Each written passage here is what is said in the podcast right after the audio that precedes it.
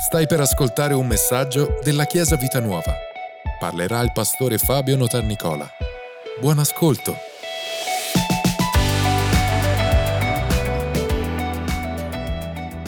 Chiesa, possiamo accomodarci, vogliamo rivolgerci ora alla parola. Siamo arrivati alla fine di questo percorso della Pasqua, abbiamo fatto sette, le sette frasi che Gesù ha detto alla croce e ce ne manca soltanto una alla fine e vogliamo rivolgerci subito a quella. Qui vedete questa corona che è un'immagine di quello che Gesù ha fatto. In questi giorni appunto siamo stati a Copenaghen e una delle cose particolari che eh, magari non tutti sappiamo è che a Copenaghen, in, Danima- in Danimarca, c'è ancora eh, la monarchia, anche se ovviamente ci sono le elezioni e tutto quant'altro, un po' come in Inghilterra. E quindi c'è la regina, che non mi ricordo come si chiama, eh, Margherita. Ok. E quindi abbiamo visto il palazzo reale, tutte queste cose qua.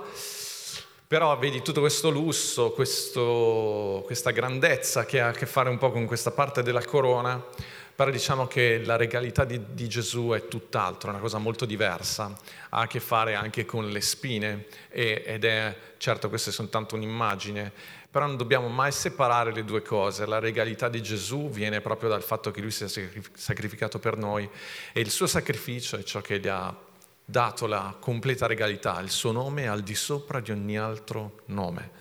È bello vedere a un certo punto questi palazzi perché ti dà un po' l'idea di cosa significa regalità, ma nello stesso tempo è anche molto fuorviante, perché per i cristiani regalità non è quello, per i cristiani è servizio, ubbidienza, è fedeltà, è, è fiducia, è onore, onore per Dio, ma onore anche per le persone che Dio ha posto in autorità, è onore nei confronti di, uh, di tutto quello che... Um, eh, che viviamo, onore per la vita che Dio ci ha dato. E quindi è bello mettere insieme, però nello stesso tempo dobbiamo ricordarci che noi regniamo nella vita, Romani 5,17, noi regniamo per mezzo di quell'uno. E, e, e siamo chiamati a regnare, a guidare, a governare la nostra vita. Però arriviamo all'ultima frase di Gesù, l'ultima frase di Gesù è Padre, nelle tue mani rimetto il mio spirito. È sulla croce e grida questa frase. È una frase molto importante, però voglio leggervela nel contesto. Siamo in Luca, capitolo 23, versetto 44, dice era circa l'ora sesta e si fecero tenebre su tutto il paese fino all'ora nona. Il sole si oscurò, la cortina del tempio si squarciò nel mezzo. Gesù gridando a gran voce disse, Padre, nelle tue mani rimetto il mio spirito. Detto questo, spirò il centurione, veduto ciò che era accaduto, glorificava Dio dicendo, veramente quest'uomo era giusto, che era un po' come dire, veramente quest'uomo è figlio di Dio, veramente è quello che lui ha detto di essere. Queste, queste parole voglio, ehm, voglio, sottolineare l'importanza di questa, di questa, frase perché, come abbiamo detto, queste parole Gesù le ha, detto, le ha dette alla fine della sua vita. È Gesù ed è molto importante ascoltare tutte le parole che Gesù ha detto, ma quelle che lui ha detto alla fine sono un po' il suo testamento nei nostri confronti. Una cosa importante che impariamo subito come discepoli è che Gesù in realtà sta uh, citando un salmo, il Salmo 31. Qui, Chiesa, c'è una delle lezioni che continuo, insisto a, a trasmettervi perché è davvero fondamentale il Salmo 31 dice, eh, eh, da, eh, Gesù sta citando questo salmo, quindi nel momento in cui lui sta morendo, ancora una volta ciò che ha nelle sue labbra, possiamo dirla in maniera moderna, è una canzone, è qualcosa che ha imparato, qualcosa che gli è stato insegnato Fin da piccolini, anche questo salmo, i commenti dicono che è uno di quei salmi che le mamme canticchiavano ai propri bambini sulle ginocchia perché inizia così, al versetto 1 dice in te, o eterno, mi sono rifugiato, fa che io non sia mai confuso, liberami per la tua giustizia, porgi a me il tuo orecchio, affretta, affrettati a liberarmi, sii per me una forte rocca e un luogo fortificato per salvarmi, poiché tu sei la mia rocca e la mia fortezza per amore del tuo amore, eh, guidami e conducimi. Tirami fuori dalla rete che mi hanno teso di nascosto, perché tu sei la mia roccaforte. Nelle tue mani io rimetto il mio spirito. Tu mi hai riscattato, eterno, Dio di verità. E poi proprio il versetto eh, 7 dice, esulterò e mi rallegrerò per la tua benignità, perché tu hai visto la mia afflizione e hai compreso le angosce della mia anima e non mi hai dato in mano del nemico, ma hai messo i miei piedi in un luogo spazioso. Quindi quando Gesù cita quel versetto, per ho detto lui sta citando anche quel salmo, ed è meraviglioso perché mentre dice io rimetto il mio spirito nelle tue mani, sta anche proclamando la vittoria che questo salmo contiene. Tu hai posto i miei piedi in un luogo spazioso.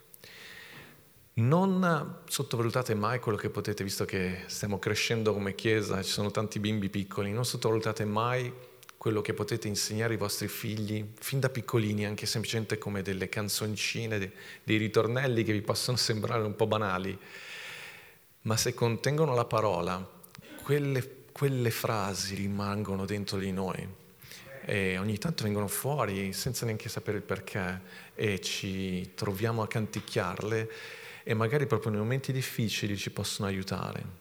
Gesù ha canticato una canzone, un salmo e, e questo l'ha aiutato. Però ecco una cosa importante anche, che Gesù ha identificato se stesso nella parola. Noi dobbiamo conoscere la parola. La vittoria nasce dalla parola. La vittoria nasce dal comprendere che la situazione che stai vivendo non sei il primo a viverla, non sei l'unico a viverla, non sei uh, non sei uh, l'eccezione, se tu impari a conoscere le storie che ci sono in questa Bibbia, ogni volta che trovi una certa situazione scoprirai che c'è qualcuno che l'ha vissuta e scoprirai come Dio si è mosso e come Dio ha agito nella vita di quella persona.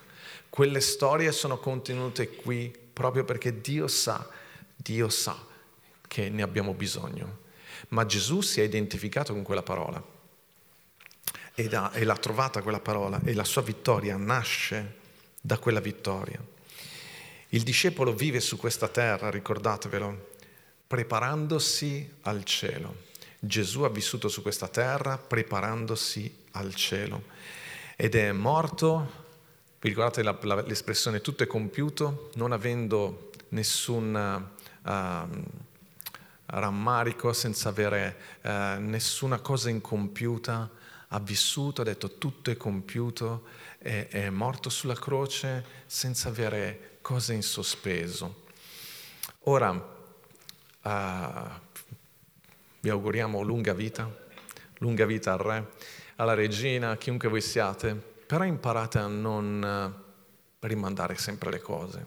Se avete qualcosa da una relazione da sistemare, se avete eh, qualcosa in sospeso, non continuate a rimandare. Lo so che abbiamo la sensazione di essere eterni, che avremo sempre tutta la vita davanti, però non sappiamo in realtà come vanno le cose, quando avremo l'opportunità di rincontrarci con una certa persona. Non lasciate le cose troppo in sospeso.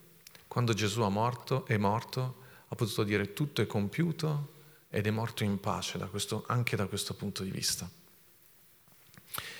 E, ehm, ed è una grande lezione questa, è molto importante. Mm, so che poi siamo umani e molte cose possono sfuggirci, ma per quanto è in tuo potere, per quanto è in tua responsabilità, smettila di procrastinare. Procrastinare vuol dire rimandare a domani ma se devi chiarirti con qualcuno, fallo. Se devi parlare con qualcuno, fallo. Se devi chiedere perdono o perdonare qualcuno, non perdere tempo, ma ti invito a farlo il più presto. Ci sono queste quattro parole che Gesù ha detto. Padre, nelle tue mani rimetto queste quattro parole inteso, questi quattro concetti. Padre, nelle tue mani rimetto il mio spirito. E sono quattro parole importanti. Io voglio parlarvi di questo, soprattutto questa mattina. La prima cosa è questa, Padre. Vi ricordate che c'è stato solo un momento in cui Gesù non ha chiamato Dio Padre, sempre sulla croce, quando ha detto Dio mio, Dio mio, perché mi hai abbandonato? E anche lì stava citando un salmo. Perché abbiamo detto che lì non ha potuto chiamare Dio Padre? Un po' perché stava citando quel salmo, ma anche perché in quel momento lui stava diventando peccato e ha vissuto, ha provato per, proprio per la prima volta la separazione da Dio come padre e, e ha vissuto, è diventato peccato per noi. Ricordatevi questo, è un concetto importante. Gesù è diventato peccato, dice l'Apostolo Paolo, affinché noi potessimo diventare giustizia di Dio in Lui. Gesù ha preso la nostra condizione, si è identificato con noi, è morto sulla croce al posto nostro, affinché noi potessimo vivere attraverso di Lui. E tu ora sei chiamato a vivere, non più a morire non più a morire nel senso, non più a vivere sulla croce, non più a vivere nella malattia, nella povertà, nella maledizione, perché Gesù è morto proprio per liberarti da queste cose. Cercate di evitare questo fraintendimento. È vero che Gesù ci ha dato un esempio, ma questo esempio non è perché noi dobbiamo essere poveri e dobbiamo diventare malattia. No, no, no, è proprio un percorso che lui ha fatto affinché non lo facciamo noi, l'ha fatto al posto nostro, l'ha fatto a nome tuo affinché noi possiamo vivere la gloria che c'è al di là di quella croce. Noi guardiamo la croce, la croce ti obbliga a alzare gli occhi, perché attraverso la croce tu vedi il trono, vedi il cielo, vedi la posizione regale in cui ora Gesù si trova. E qui Gesù infatti dice Padre, papà, la prima chiave per vincere nelle situazioni è ricordarsi e vivere la relazione con Dio come padre. Io non so che tipo di padre hai avuto, certamente ogni volta è complicato dire così, dire che Dio ti ama come un padre perché il collegamento col padre può essere positivo o negativo, ma anche se hai un padre, hai avuto un padre buono, non nessuno ha avuto un padre perfetto, anche se siamo credenti, noi, io stesso come padre mi rendo conto che non riesco sempre a, a a riflettere quell'immagine che dovrei come padre. Quindi a volte dici Dio ti ama come un padre, ma Gesù aggiunge come un padre buono, come un padre, quel padre che do, tutti quanti noi immaginiamo che dovremmo essere. Gesù è, è, chiama Dio padre. Salmo 103, versetto 13 dice come un padre ha compassione per i suoi figli, così il Signore ha compassione per coloro che lo onorano come, guardate, come un padre ha compassione per i suoi figli. Sono due le relazioni principali attraverso le quali Dio cerca di farci capire quanto ci ama. Una è quella del genitore e una è quella dello sposo. E qui prende quella del padre, dice come un padre. Non voglio dire che chi non ha figli non può comprendere questo versetto, perché in realtà tutti siamo figli e capiamo cosa vuol dire. Però è vero che quando ti nasce un figlio e te lo mettono in braccio per la prima volta, qualcosa si, si accende. Vi dico anche un'altra cosa molto interessante, che quando Gesù è nato, Dio è diventato padre. E lì è iniziato l'epoca della grazia. Se avete ascoltato attentamente, questa è una cosa molto importante. L'epoca della grazia è iniziata quando Dio, è vero, lo sappiamo che Gesù è dall'eternità e per sempre, però la prima volta, la prima volta che Dio è diventato padre di un uomo terreno è stato lì, nell'incarnazione, quando è nato Gesù. E non è un caso che in quel momento si stava per aprire l'epoca della grazia. Perché è solo quando hai un figlio, comunque capisci questo amore di figlio che quel momento non nasce solo un figlio, nasce anche un genitore. Ci siete?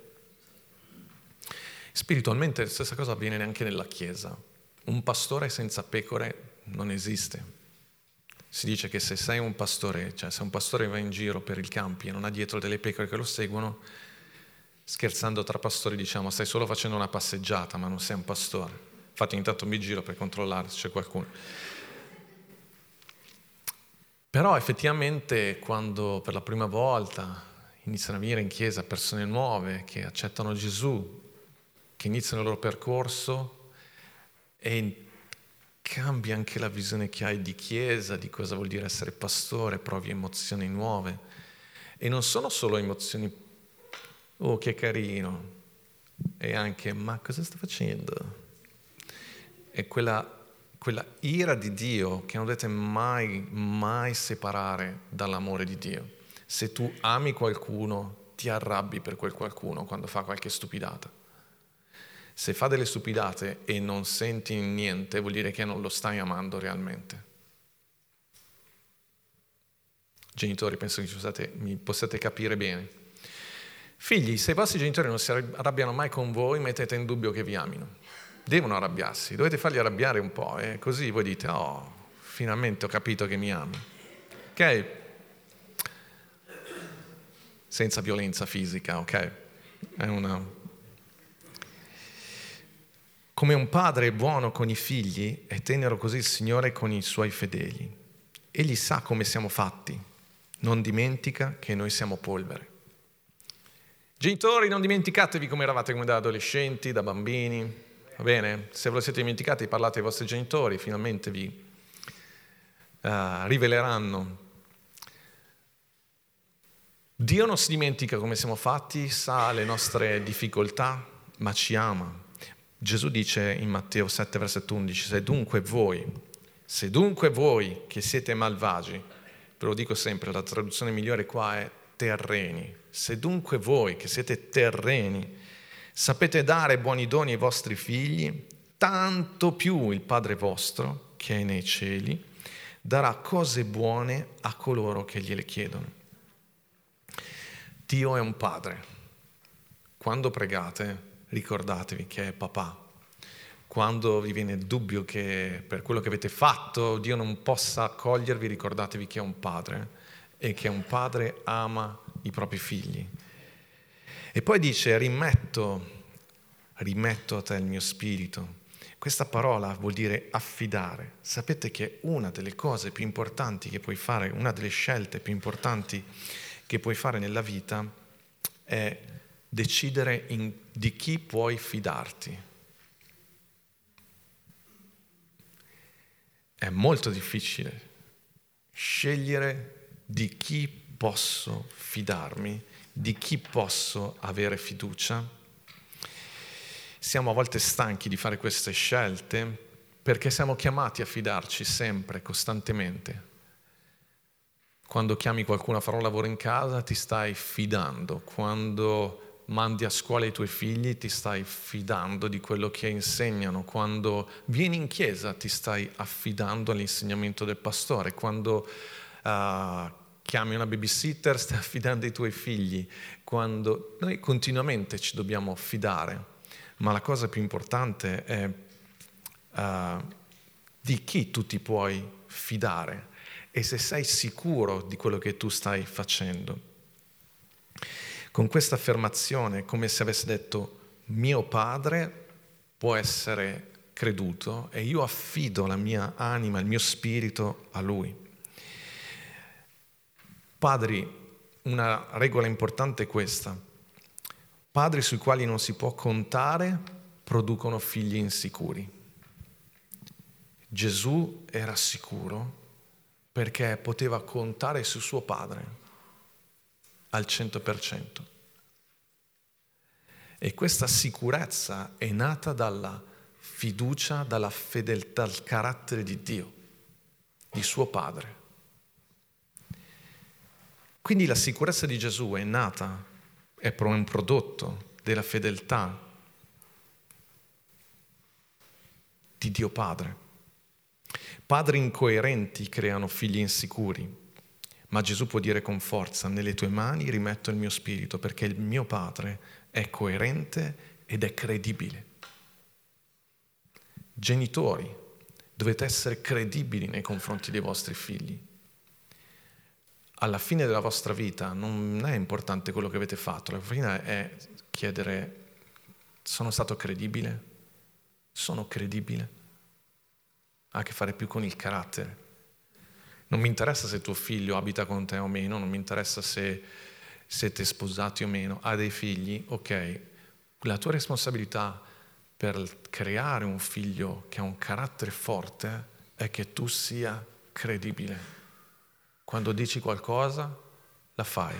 Sei presente in momenti difficili. Ti preoccupi di lui e ti sacrifichi per lui. Se devo scegliere tra me e mio figlio, mio figlio ha la precedenza nelle cose basilari. Poi fate attenzione che vi mangiano tutto, però dobbiamo essere un po' coerenti. Però credo che sia chiaro quello che sto dicendo. Però dobbiamo rifletterci intanto, è importante. Gesù è stato forte sulla croce perché aveva un padre credibile. e ha rimesso nella sua vita nelle sue mani. Ed è importante decidere di chi vuoi fidarti, a chi vuoi affidare la tua vita. Salmo 33, versetto 4 dice, poiché la parola del Signore è retta e tutta l'opera sua è fatta con fedeltà. Un'altra traduzione dice, poiché la parola del Signore è vera e ogni cosa che Lui fa è degna della nostra fiducia. Puoi avere fiducia totale in tutto quello che Lui fa. Per noi cosa vuol dire avere fiducia in Dio? Eh, vuol dire fare ciò che Lui dice. Quando tu dimostri fiducia in Dio? quando tu fai quello che lui ti dice, quando dimostri fiducia nell'autorità, in qualunque autorità, perché fai quello che ti dice. Questo dimostra che, che sta, ti stai affidando. Perché leggo la parola, poi Dio dice di fare in un certo modo, io affido la mia vita alla parola perché agisco in quel modo. Ascolto il pastore, mi dà un consiglio basandosi sulla parola, deve essere sempre basato sulla parola, io mi affido a quella parola. Quando Gesù dice nelle tue mani rimetto il mio spirito, non voleva soltanto dire un gesto in quel momento, ma io, io credo in te e faccio quello che tu mi dici.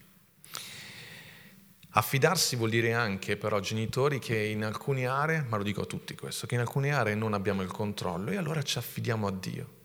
Non puoi avere il controllo di tutto intendo dire controllo, cosa intendo dire? Ci sono delle cose che la parola di Dio mi dice di fare ed è mia responsabilità farle, però arrivo fino a un certo punto. E poi c'è un affidarsi, come quello di Gesù sulla croce, per cui dici, va al di là di me, però credo in te, mi affido, mi, mi, mi fido di te, che tu sarai con i miei figli quando io non ci sono, che nonostante tutto quello che succede, tu li guiderai, che anche se sto per morire non so che cosa avviene di preciso, però mi affido a te. C'è un'area della nostra vita di, che non possiamo controllare, possiamo soltanto fidarci. Se siete maniaci del controllo, avete una brutta vita. Pregheremo per voi, però poi tu smettila. Se sei maniaco del controllo, eh, perché magari ti senti troppo responsabile di tutto, a un certo punto mm, tu hai fatto la tua parte, fidati. Il salmista quando usa questa espressione si rende conto che gli mancano le risorse necessarie per salvarsi, così si rimette completamente nelle mani di Dio. Avrei voluto averla scritta io questa frase, ma l'ho copiata da un libro, però è molto bella. Ok? Molto bella. E poi dice il mio spirito, nelle tue mani rimetto il mio spirito. Pensate che abbiamo eh, trattato questo argomento un po' di anni fa e già avevo scritto questo appunto, ma è attualissimo. E mi ero scritto, l'uomo può creare l'intelligenza artificiale ma non può creare lo spirito. Noi siamo molto di più dell'intelligenza artificiale. Pensate che pastore profetico avevate. Quando l'ho letto, infatti, ho detto a mia moglie, mi sono spaventato, ho detto, che, che ha scritto? Al momento della nostra morte, il nostro spirito, il nostro essere più profondo, non inizia a fluttuare nell'aria e dissolversi e diventare parte del grande cosmo, ma qui ci dice chiaramente che quando noi moriamo non perdiamo la nostra personalità, non la nostra persona, la nostra identità, scusatemi, noi andiamo alla presenza di Dio. Gesù stesso dice, nelle tue mani rimetto il mio spirito. Il mio spirito è la parte più importante di me. Questo mi piace perché mi fa capire che ciò che per te è più importante devi imparare ad affidarla alla persona più importante. Se vuoi che veramente sia al sicuro, affidala al Signore. Come? Agendo secondo la parola, sottomettendoti a Lui. È importante decidere a chi stai affidando la tua vita, ciò che è più importante per te. Bellissima questa frase. Nelle tue mani io rimetto il mio spirito, ciò che è dentro di me però forse in questo momento è anche nelle tue mani rimetto il mio matrimonio, nelle tue mani rimetto la mia ricerca di lavoro, nelle tue mani rimetto la guida per la, i miei figli, nelle tue mani, papà, nelle tue mani io rimetto ciò che, più di, prezio, che di più prezioso ho. La domanda è che cosa hai bisogno di affidare a tuo padre? Ogni cosa che hai paura di perdere. che cosa hai bisogno di affidare nelle sue mani? Tutto ciò che hai paura di perdere. Affidare è proprio una parola che vuol dire uh, custodire, mettere in un luogo sicuro, mettere in un luogo sicuro. E quindi affidare al Signore significa proprio questo. Seconda Timoteo 1,12 dice, è anche per questo motivo che soffro queste cose, ma non me ne vergogno, perché so in chi ho creduto e sono convinto che Egli ha il potere di custodire il mio deposito fino a quel giorno. Questo è l'Apostolo Paolo che scrive nel momento in cui veniva perseguitato. Che bello. Io so in chi ho creduto. Depositare vuol dire fare, agire secondo la sua parola, nell'ambito, in quell'area che, che più mi, mi, mi, preoccupa. Questo uh, deposito di cui parla Paolo è proprio la parola vuol dire uh, il pegno, il cosa affidare e, e, e il depositare sono scritto questo esempio quando al campeggio, al summer camp, facciamo dei giochi pericolosi, praticamente tutti i giorni, eh, e, e no, magari si gioca con l'acqua, cose del genere. I ragazzi ti, ti danno ciò che hanno di più prezioso, il telefono, perché sanno che in quel momento tu lo prendi e poi glielo restituirai alla fine dei giochi, a parte una volta che è stata una guida a rompere un telefono e quindi abbiamo dovuto pagarlo, e il Nokia 5. Cos'era? Nokia, sapete quello grigio. Voi che avete 50 anni sapete cos'è il Nokia grigio, non mi ricordo più come la frase. E, ehm, questo affidare ciò che è prezioso perché sai che Dio è più bravo di te nel custodirlo.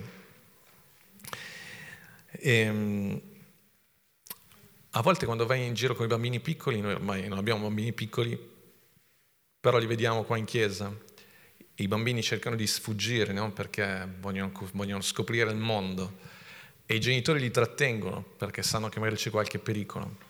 Ecco, a volte Dio fa così anche con noi, perché sta custodendo la nostra vita. Non ti arrabbiare troppo se capisci che c'è qualcosa che ti sta trattenendo, perché, perché Dio usa agisce anche così per proteggere la nostra vita.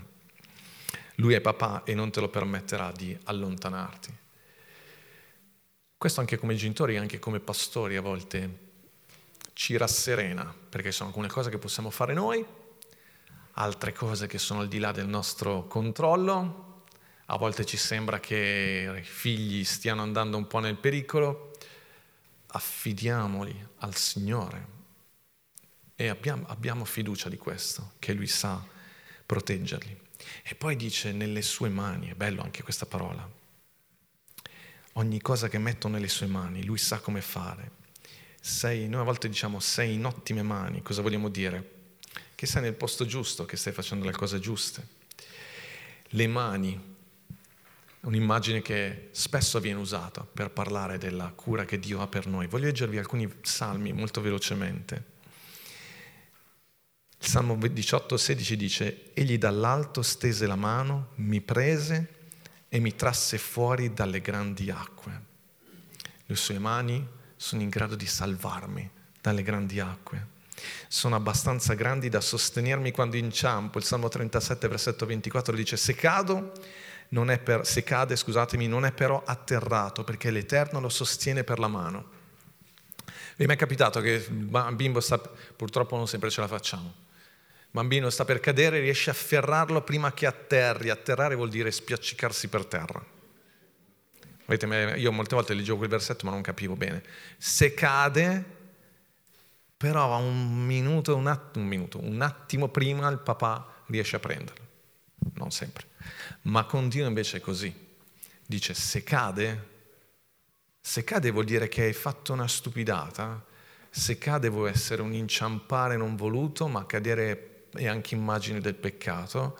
Ok, Dio interviene, il peccato porta sempre delle conseguenze, ma non è atterrato, cioè vuol dire che, che c'è ancora possibilità di rialzarti in piedi.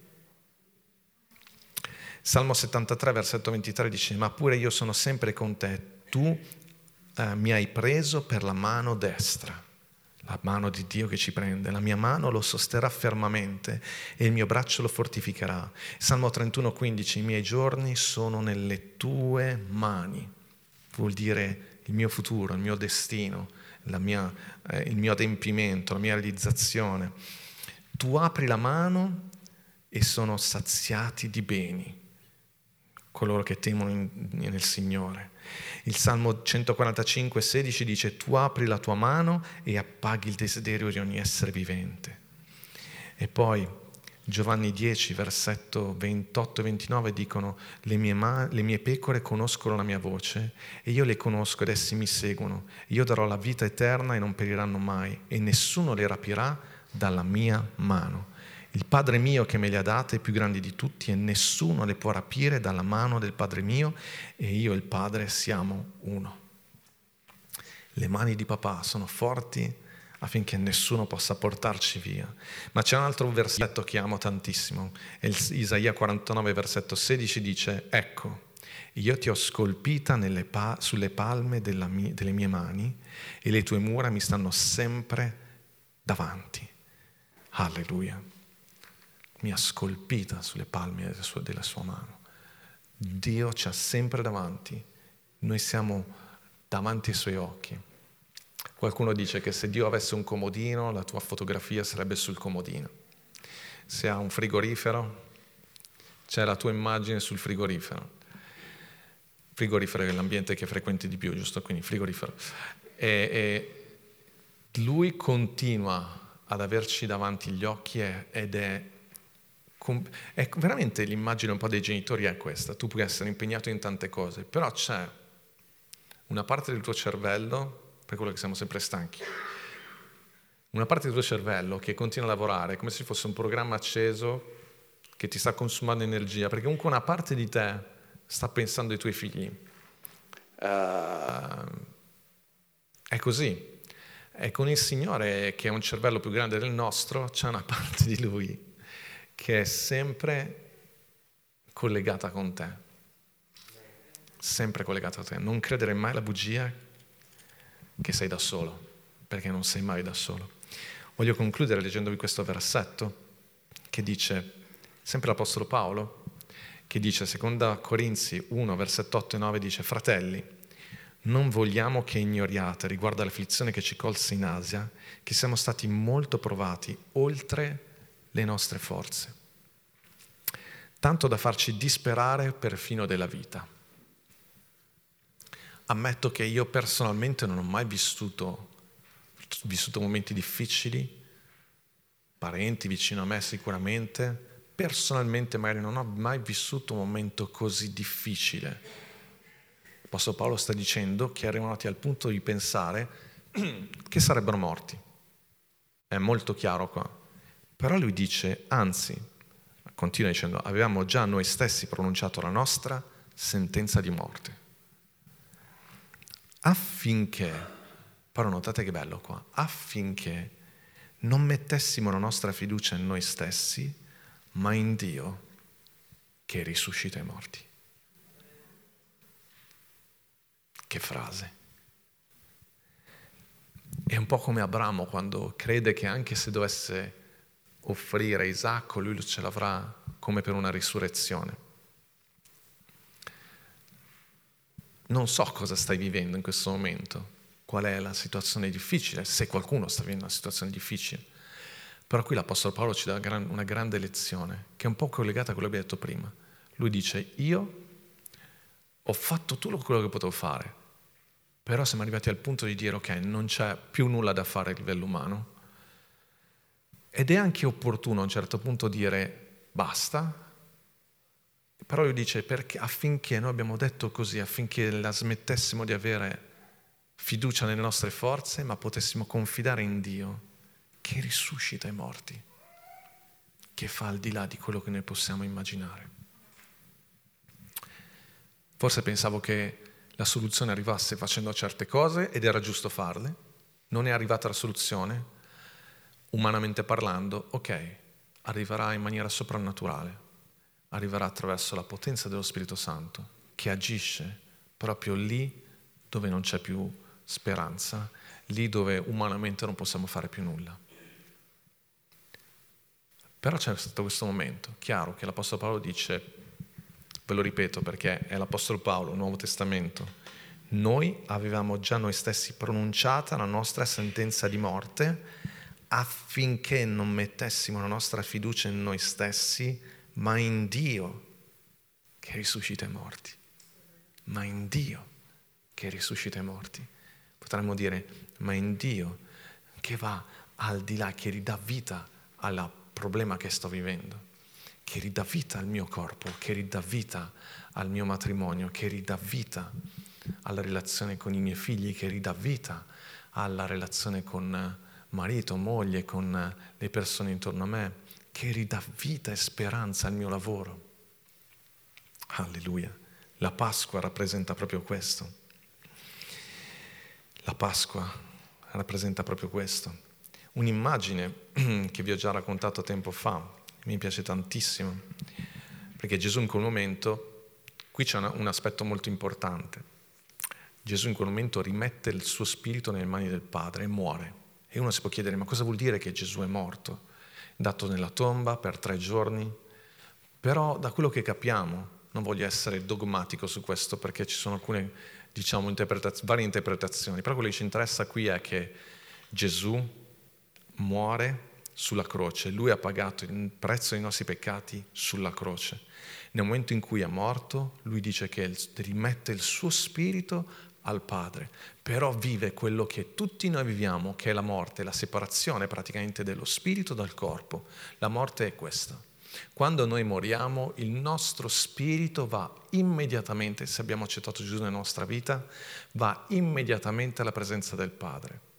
Il nostro corpo rimane qui su questa terra e la promessa che il Signore ci dà, che è scritto più volte nella parola, è che quando Lui ritornerà ci sarà la risurrezione dei morti. Cosa vuol dire? Che riavremo il nostro corpo glorioso. Ma Gesù questa risurrezione l'ha vissuta dopo tre giorni. Gesù ha vissuto questa risurrezione dopo tre giorni ed è la primizia ed è l'immagine ed è ciò che noi a cui noi dobbiamo guardare per ricevere speranza. Amen, Chiesa. C'è un versetto, dopo ve lo leggerò, però voglio concludere con questa frase. Dice Gesù trovò incoraggiamento in questo, in questo salmo, ricordatevi che ha citato un salmo, nel momento culminante pronunciò le parole del versetto 5, nelle tue mani rimetto il mio spirito, per esprimere la sua assoluta fiducia nella capacità di Dio di liberarlo. Naturalmente, lo sappiamo, Dio non lo liberò dalla croce ed egli morì, ma la liberazione di Dio giunse nella forma della risurrezione. Eh, Pietro incoraggia i credenti ad avere verso Dio il medesimo atteggiamento. Ne segue dunque che quanti soffrono secondo la volontà di Dio dovrebbero affidarsi al loro fedele creatore e perseverare nel bene. Ci sono situazioni dalle quali Dio ci libera, ci sono delle situazioni nelle quali, nelle quali Dio ci accompagna attraverso quella situazione, ma non ci ha mai abbandonato e c'è sempre risurrezione. Questa potenza è dentro di noi. Amen, Chiesa. Possiamo alzarci in piedi. Alleluia.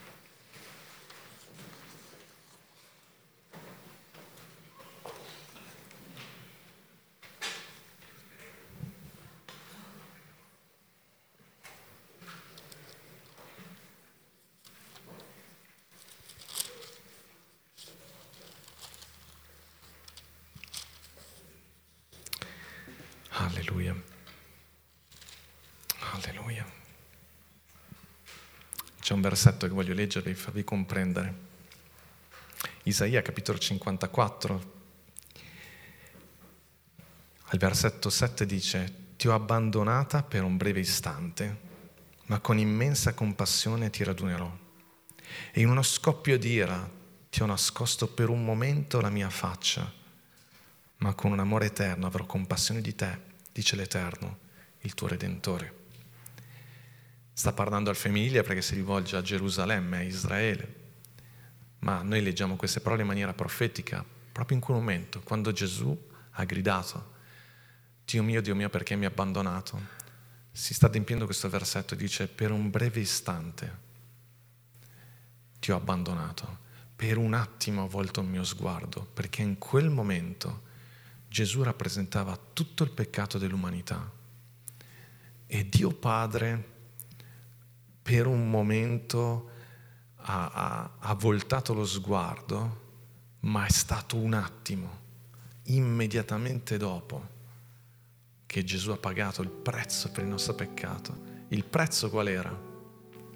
Il prezzo è stato questo della separazione dal Padre, il prezzo è stato quello di vivere la croce e nonostante questo continuare a credere continuare a credere, affidarsi a Dio, credere nella cura del Padre. Alleluia. E noi ora stiamo vivendo quella con eterna, con una compassione straordinaria. Dio si sta prendendo cura della Chiesa, della sua sposa e ha promesso che non sarebbe mai, mai, mai più allontanato un istante di separazione tra Dio Padre e Dio Figlio hanno espresso una potenza che ci sosterrà per l'eternità. Amen, Chiesa. Alleluia. E quindi ora mentre preghiamo e adoriamo il Signore, ognuno vive le proprie situazioni. Forse non hai mai affidato la tua vita, proprio il tuo cuore. Beh, se vieni in chiesa, hai ascoltato tante volte, però non hai mai fatto questa scelta, oppure c'è qualcosa che grava dentro di te, c'è anche un vizio, un peccato, qualcosa che non riesci a... ci hai provato tante volte, l'hai, l'hai fatto con le tue forze, c'è una preoccupazione che continua a rovinarti la vita, le giornate. È il tempo di affidarla al Signore, è il tempo di credere, è il tempo di decidere di affidarsi a Lui. Padre, ricordatevi, stiamo, ci stiamo rivolgendo a papà, Abba. Padre, nelle tue mani io rimetto ciò che ho di più prezioso, il mio futuro, il mio lavoro, il futuro dei miei figli, la mia crescita professionale, la mia, la mia capacità di provvedere ai bisogni della mia famiglia, la, la, mia, la mia, paura che ho per il futuro, per, per tutto quello che c'è intorno, Padre, nelle tue mani. E quando Gesù esprime questa frase, lui si sta immediatamente, muore e va alla presenza di Dio. C'è un'immagine meravigliosa. Lo so, non è proprio uguale, però mi piace tantissimo. Quando i bambini piccolini hanno paura la notte, alla sera, di addormentarsi, magari c'è un temporale, non fatelo diventare un vizio, mi raccomando, però a volte hanno così paura che, che vengono nel lettone, si addormentano, rimettono se stessi le mani di papà e della mamma e si addormentano. Questo è ciò che accade anche quando moriremo è importante sapere. Sai che cosa c'è dopo la morte? Sai, hai compreso? In quel momento, quando il bambino si addormenta, poi mamma e papà, la mamma, si alza, lo, no, anche papà, e lo porta nel suo lettino. E al mattino il bambino si sveglia lì dove dovrebbe essere. Rimettere il proprio spirito nelle mani di Dio Gesù si è addormentato, è morto e si è risvegliato alla presenza del Padre, lì dove doveva essere. E questo è ciò che accade. Questo è ciò che accade. Ma questo accade anche nella vita di tutti i giorni, quando tu rimetti nelle mani di Dio qualcosa di cui tu hai paura, Lui la prende e la porta lì dove dovrebbe essere. Amen, Chiesa. Grazie per averci ascoltato. Rimani aggiornato attraverso i nostri canali social. Ci trovi su Facebook, Instagram, Spotify e sul sito www.chiesabitanuova.org.